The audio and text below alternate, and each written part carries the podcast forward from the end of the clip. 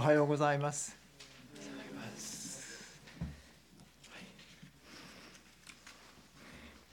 えー今日も、えーダニエル書から続いて、えーご一緒に見ていただきたいとえ思っております。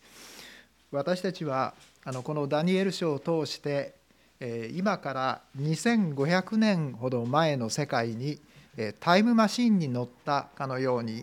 えーその世界に行きましてそしてダニエルに掲示されているいろいろなことをここで見ていくわけですけれどもそうしますとそのダニエルの時代よりもその後に起こる国々の動きがこのダニエル書にはきちんと掲示されています。で特に今日はこの,、えーあの有名なアレクサンドロス大王のその一人の将軍の子孫に、え反キリストのような、まあ、横兵で狡猾な王様が出てくるそれが予言されています。でそのことがまたあの後の歴史の中であの正確に成就しております。では今日もご一緒にそのところを見ていきたいと思います。お祈りさせていただきます。父なる神様、聖書のお言葉を通して、どうぞ私たちの目を開いてくださって、あなたが語ろうとしておられるところに、私たちが目を留めることができますように。そして、あなたが私たちに期待しておられる。そのことを私たちがしっかりと受け取っていくことができますようにどうぞ導いてください。イエス様によってお祈りします。アーメン。はいえ今日はダニエル書8章のところから今え読んでいただきました。で、えー一節のところをこう見ていただきますとベルシャツァル王のえー治世の第3年というふうにあります。で今日のこのえ時は紀元前の551年ということになります。で、えバビロニア帝国の最後の王様のベルシャツァル王の第3年ですね。そしてでは場所はどこかと言いますと一節の後半ですが「はじめに私に幻が現れた後私ダニエルにもう一つの幻が現れた」とこう書かれています。で2節私は幻の中で見た」見ていると私はエラム州にあるスサの城にいたとあります。ですからダニエル自身がどこにいたのかということはここに書いてないようです。でもダニエルは幻の中でそのスサの城に、えーまあ、連れて行かれたそしてそこの情景を見ることができたということになります。でこのスサと言いますのは、えーのこの後の後のこの後に行きますペルシャ帝国の都ということになりますし今までの舞台でありましたバビロンから東に400キロほど行ったところということになります。で今日はこのダニエル書8章全体を読んでいただきましたけれども、えー幻が1節から14節つまり前半にこう書かれております。で後半の15節から後のところはこの幻のえー解説がえー書かれてえーおります。ではまず幻の方をご一緒にこう見ていきたいと思います。で、えーそうしますと3節のところですが、えーお羊の幻がここに書かれております。3節です。私が目を上げてみるとなんと一匹のお羊が川岸に立っていた、えーですからこれは、えーそのちょ前の2節では浦井川のほとりというふうにありますけれども浦井川というのはこのスサのすぐ近くにあるところですから、えペルシャの領域の川ということになりますがで3節。一匹のお羊が川岸に立っていた。そそれには2本の角があってこの2本の角は長かったが一方はもう一方のもう一本の角よりも長かった。その長い方は後に出てきたと、え書かれています、えではこの一匹のお羊ですけれどもこれは何でしょうか？幻がこの8章全体に8章の前半に書かれています。幻の解説は後半に書かれてますので後半のところをちょっと見てみましょう。ででは15節の方にそこに解説が書かれておりますので15節からちょっと見ていただきたいと思います。15節ですね。私ダニエルはこの幻を見た時その意味を理解したいと願った。ですると見よ勇士のように見えるものが私の正面に立った。で16節です。私は浦井川の中ほどから、えー、ガブリエルよこの人にその幻を理解させようと呼びかけている人の声を聞いたと出てきます。え、ガブリエルよという声が出る聞こえるんですね。でガブリエルと言いますとこれはえクリスマスに登場してくるあの見つかいの名前になります。でマリアさんがイエス様を、えー、お腹に宿された時にでそのことを告げるために受胎告知に、えー、来た現れたのが天使ガブリエルということですね。そのガブリエルが、え、ここでも登場しています。でガブリエルよこの人にその幻を理解させよ解説してあげなさいと言われてるわけですね。で17節です。彼は私が立っているところに来た。で彼が来た時私は怯えてひれ伏した。ですると言った。悟れ人の子よその幻は終わりの時のことである、えこのガブリエルの声がずっときますが少し飛ばしまして、え20節から続いて見ていただきたいと思います。20節です。あなたが見た2本の角を持つお羊はメディアとペルシャの王であるとはっきりここにあの書かれています。でメディアと2本の角はメディアとペルシャの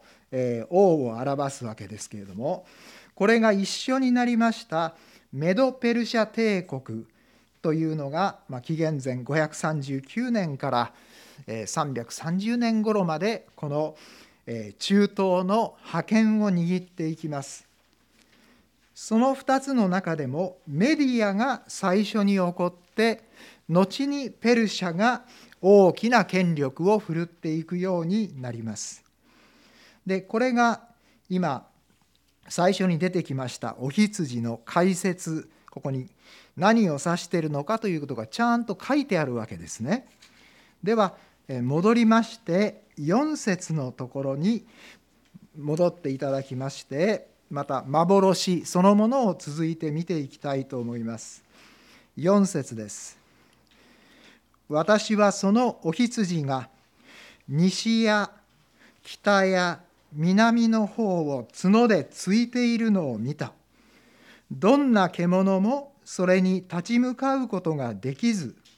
またそれから救い出す者もいなかった。お羊は思いのままに振る舞って高ぶっていた。ということですが、この、えー、まあ、ペルシャ帝国というのは、えー、にまず西へ攻めていったとありますけれども、え西と言いますとこの、えこの地図をそこに、え貼り付けておりますけれども、この地図の四角の地図のちょうどど真ん中の辺りにスサというところがあります。ここが都です。ここから王の道という西の方へ行く道を、ま、王様や軍勢がこう通っていきまして、え、そして、えー、必要に何度もギリシャを攻めるということをこうやりました。で、えこのペルシャの側からしますとそれはギリシャ戦争ということになるんですけれどもえ学校で私たち世界史を学びますとギリシャを中心に話をすることが多いですのでギリシャを中心にペルシャ戦争という名前でこれが書かれていたかと思います。で、えー、あの、えー、戦いにかろうじて勝つことができたということを49点失礼しました。えっと、マラソンですね。マラソンの距離ですね。その距離を走ってそれを味方に伝えていったということが始まりであのマラソンという競技がここで起こるように、なってきました。でそれが西ですね南へ攻めていくというのはこれは当然エジプトということになりますそのようにもうまああのしたい放題のことをすることができることになります。では5節のところに行きたいと思います。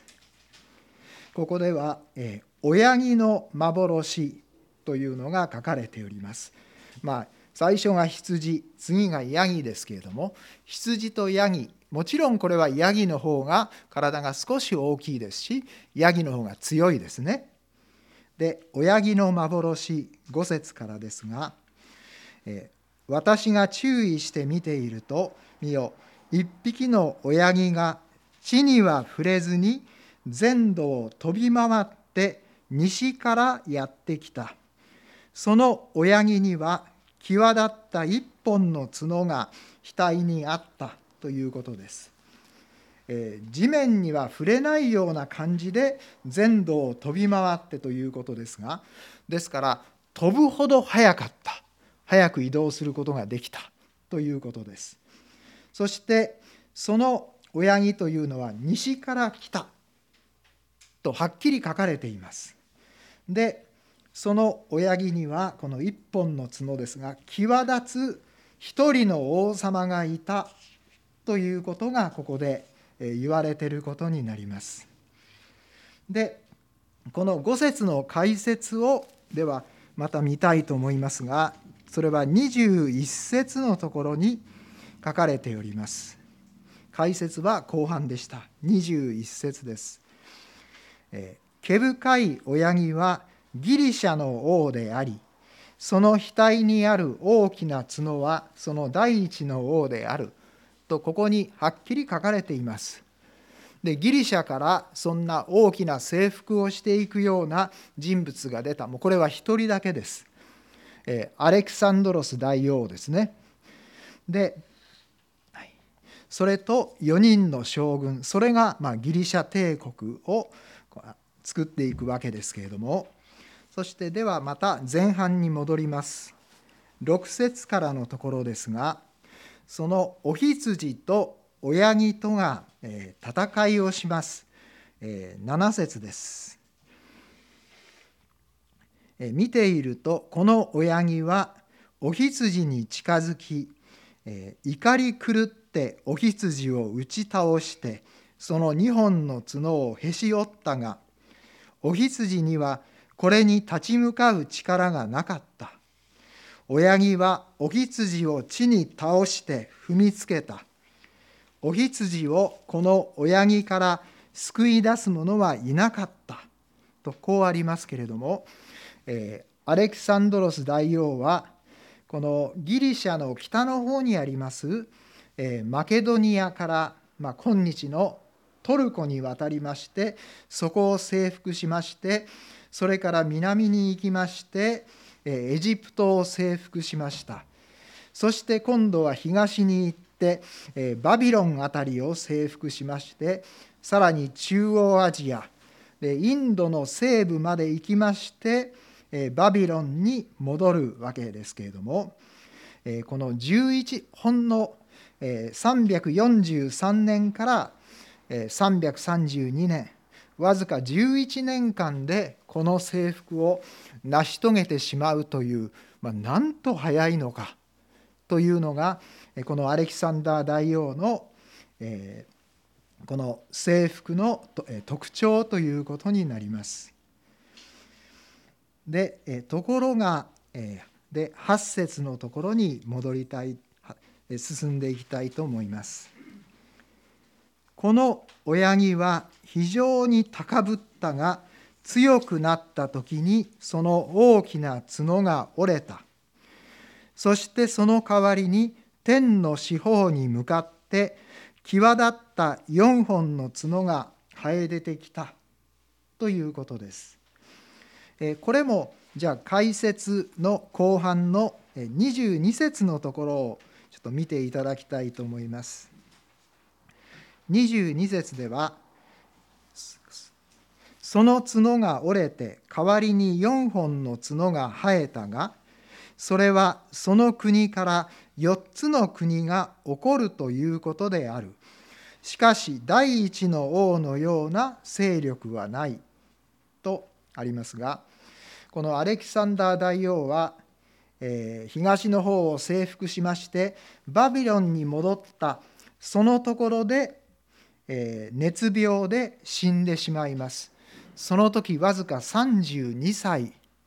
え紀元前332年のことです。そしてその後ちょっと戦いがあるんですけれども、え結局、え2年後にはその戦いの、えー戦いの結論が出まして4つの王朝がここにそのアレキサンダー大王の広いこの征服地を分けていくことになります。カサンドロスという人がマケドニア辺りを所有します。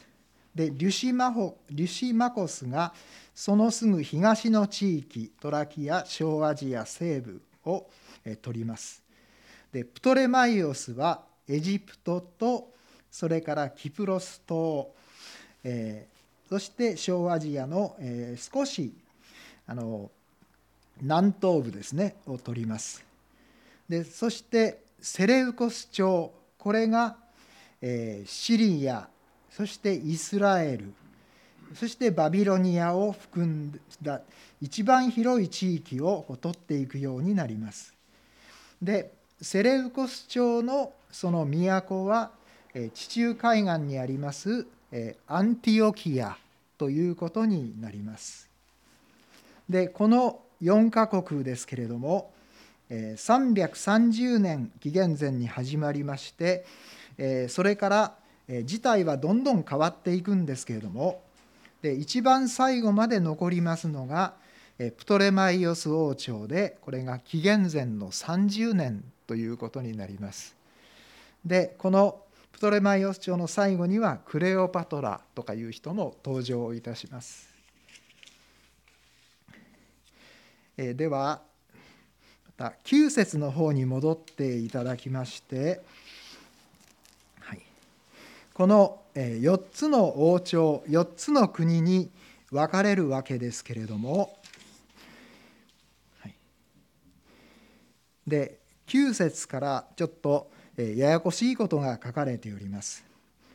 そのうちの1本の角からつまり4本の角のうちの1本ですねその角からもう1本の小さな角が生え出て南と東と麗しい国に向かって非常に大きくなっていったということです。で非常に大きくなっていったこの小さな角についてでは、えー、見てまいりましょう。でこの麗しい国というふうに今ありましたけれどもこれはあの当然、えー、ここではイスラエルということになります。イスラエルに攻めていったということですのでえこの攻めていった人はそのその辺りを支配しております。セレセレウコス朝の王様ということになります。そして実節です。それは大きくなって天の軍勢に達し天の軍勢と星のいくつかを地に落としてこれを踏みつけと書いてありますけれども、まあ、天の軍勢と書いていますのは、えー、これは神の民の軍勢ということで、まあ、イスラエルの、えー、軍勢と戦いを交えてそして勝利した、えー、踏みつけたということがここで、えー、言われているようです。でイスラエルを無理やりこの支配をしましてそして11節です。軍の長に並ぶほどになり彼から、え、上空の捧げ物を取り上げた。こうしてその聖女のもといは覆された。というふうにありますけれども、え、自分を、まあ、イスラエルの王としましてあのエルサレムの神殿での毎日の朝晩のこの、えー、捧げ物礼拝それをやめさせた。ということがここで書いてあるようです。12節です。背きの行いにより軍勢は上空の捧げ物とともにその角に引き渡された。その角は真理を地に投げ捨てことを行って成功したということですがこのイスラエルの国をぐちゃぐちゃにしましてしたい放題ということをしているようです。で神殿を汚しまして、まあ、神様に捧げる礼拝を自分自身に向けさせたということがここで書かれているようです。でその解説ですが23節のところにを見ていただきますと彼らの知性の終わりにその背く者たちが行き着くところに至った時王兵で柵にたけた一人の王が立つ。これがこの最初は小さかった角ですね。24節彼の力は強くなるが自分の力によるのではないっていうふうに書かれています。自分の力でないとしますとどうもこれは背後にサタンがいるサタンが力を貸しているということのようです。そして誠の神を礼拝するということをやめさせましてで、まあ、神の民を、まあ、イスラエルをこの選びの民を滅ぼそうとするような、え悪魔的なことを彼は、えしていったということになります。で24節の続きですの中ほどですが彼は驚くべき破壊を行って成功し有力者たちと聖なる民を滅ぼすということですがまああのエルサレムを攻撃しまして町に火を放って多くの人々を殺してあの人々が安息日を守るということを禁止していきます。で子供に割礼を授けるそういうことも禁止していきますけれども、えオリンピアのあのゼウスの神殿の祭壇をここに持ち込みましてそこで汚れた生贄を捧げて、まあ、エルサレムの神殿を壊していくわけですけれどもで167年にはこのことが決定的になされていくわけですがユダヤ人が汚れた生贄を捧げて、まあ、豚の肉を食べるということを強制していきました。つまりこの非常に大きくなった小さな角というのはセレウコス朝から出ますアンティオコス4世エピファネスのことがここで予言されていることになります。でまあアンティオコス4世エピファネスのことが特にここで言われていますのは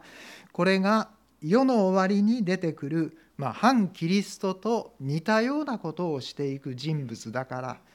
ということのようです。で13節に戻ります。私は一人の聖なる者が語っているのを聞いた。するともう一人の聖なる者がその語っているものに言った。これは天使たちのことでしょうけれども、上空の捧げ物やあの荒らす者の背き、そして聖女と軍勢が踏みにじられるという幻はいつまでのことか。14節です。すると彼は答えて言った。2300の夕と朝が過ぎるまで。その時、聖女の正しさが確認されるとこうあります。であの神殿での捧げ物は朝にそして夕に、えー、捧げられますけれども、えー、2300回の朝と夕べの捧げ物ということですとちょうどえその半分の1150日分の日にちということになるようです。で3年と少しということになりますけれども、えー、紀元前の167年にこの神殿がアンティオコス・エピファネスによって汚されましてえ164年にこのアンティオコスが、え遠征中に病死をしてしまうということが起こります。25節をのを見ていただきますと狡猾さによってその手で欺きを成し遂げ心は高ぶり平気で多くの人を滅ぼし君の君に向かって神様ご自身に向かって向かってもこの立ち上がる。しかし人の手によらずに彼は砕かれるとあります。戦いで負けるのでもなく、えー、病気で死んでしまうということです。で26節ですが先に告げられた夕と朝の幻それは真実である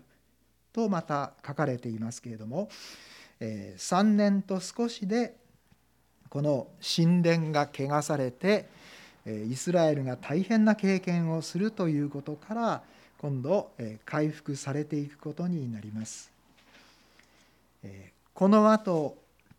このエルサレムではあの誠の神様への礼拝が回復していきます。そしてあのセレウコス朝からのこの支配も、えー、支配からも独立を勝ち取っていきます。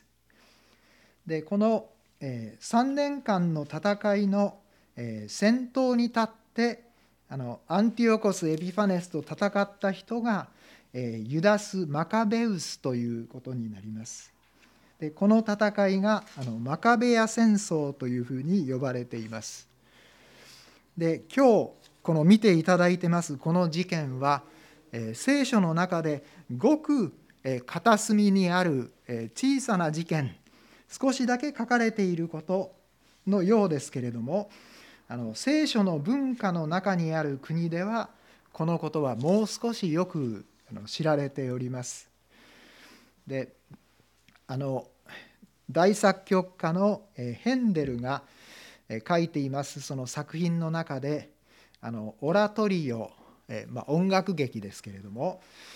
ユダス・マカベウスというのがあります。でこれこそこの、マカベヤ戦争でのあのユダヤ人の英雄のユダス・マカベウスのこの戦いを題材としたものですけれども、えそこで使われていますあの、え有名な旋律が今でもスポーツの表彰式などでこれが演奏されています。タンタンタタンタンタタタタタンタンタンということでよくご存知で、え、いらっしゃると思います。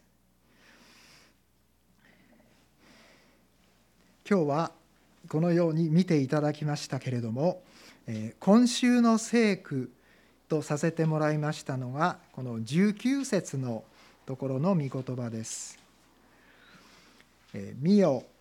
私は世の終わりの憤りの時に起こることをあなたに知らせる。それは終わりの定めの時に関わることだと、え書かれています。終わりの憤り人間がしたい放題のことをするでもそれに対して神様は必ず怒られそして裁きをそこにもたらされる、え、そのことを、え、あなたに知らせるとえあります。で、えダニエル書の図表の方を、えお持ちでしょうか？はい、ダニエル書の図表の方をちょっとこう見て、えいただきますと、え今日は、え上から見ますとちょうどえ中ほどのところになりますが、え第7失礼しました第8章のところになりますが「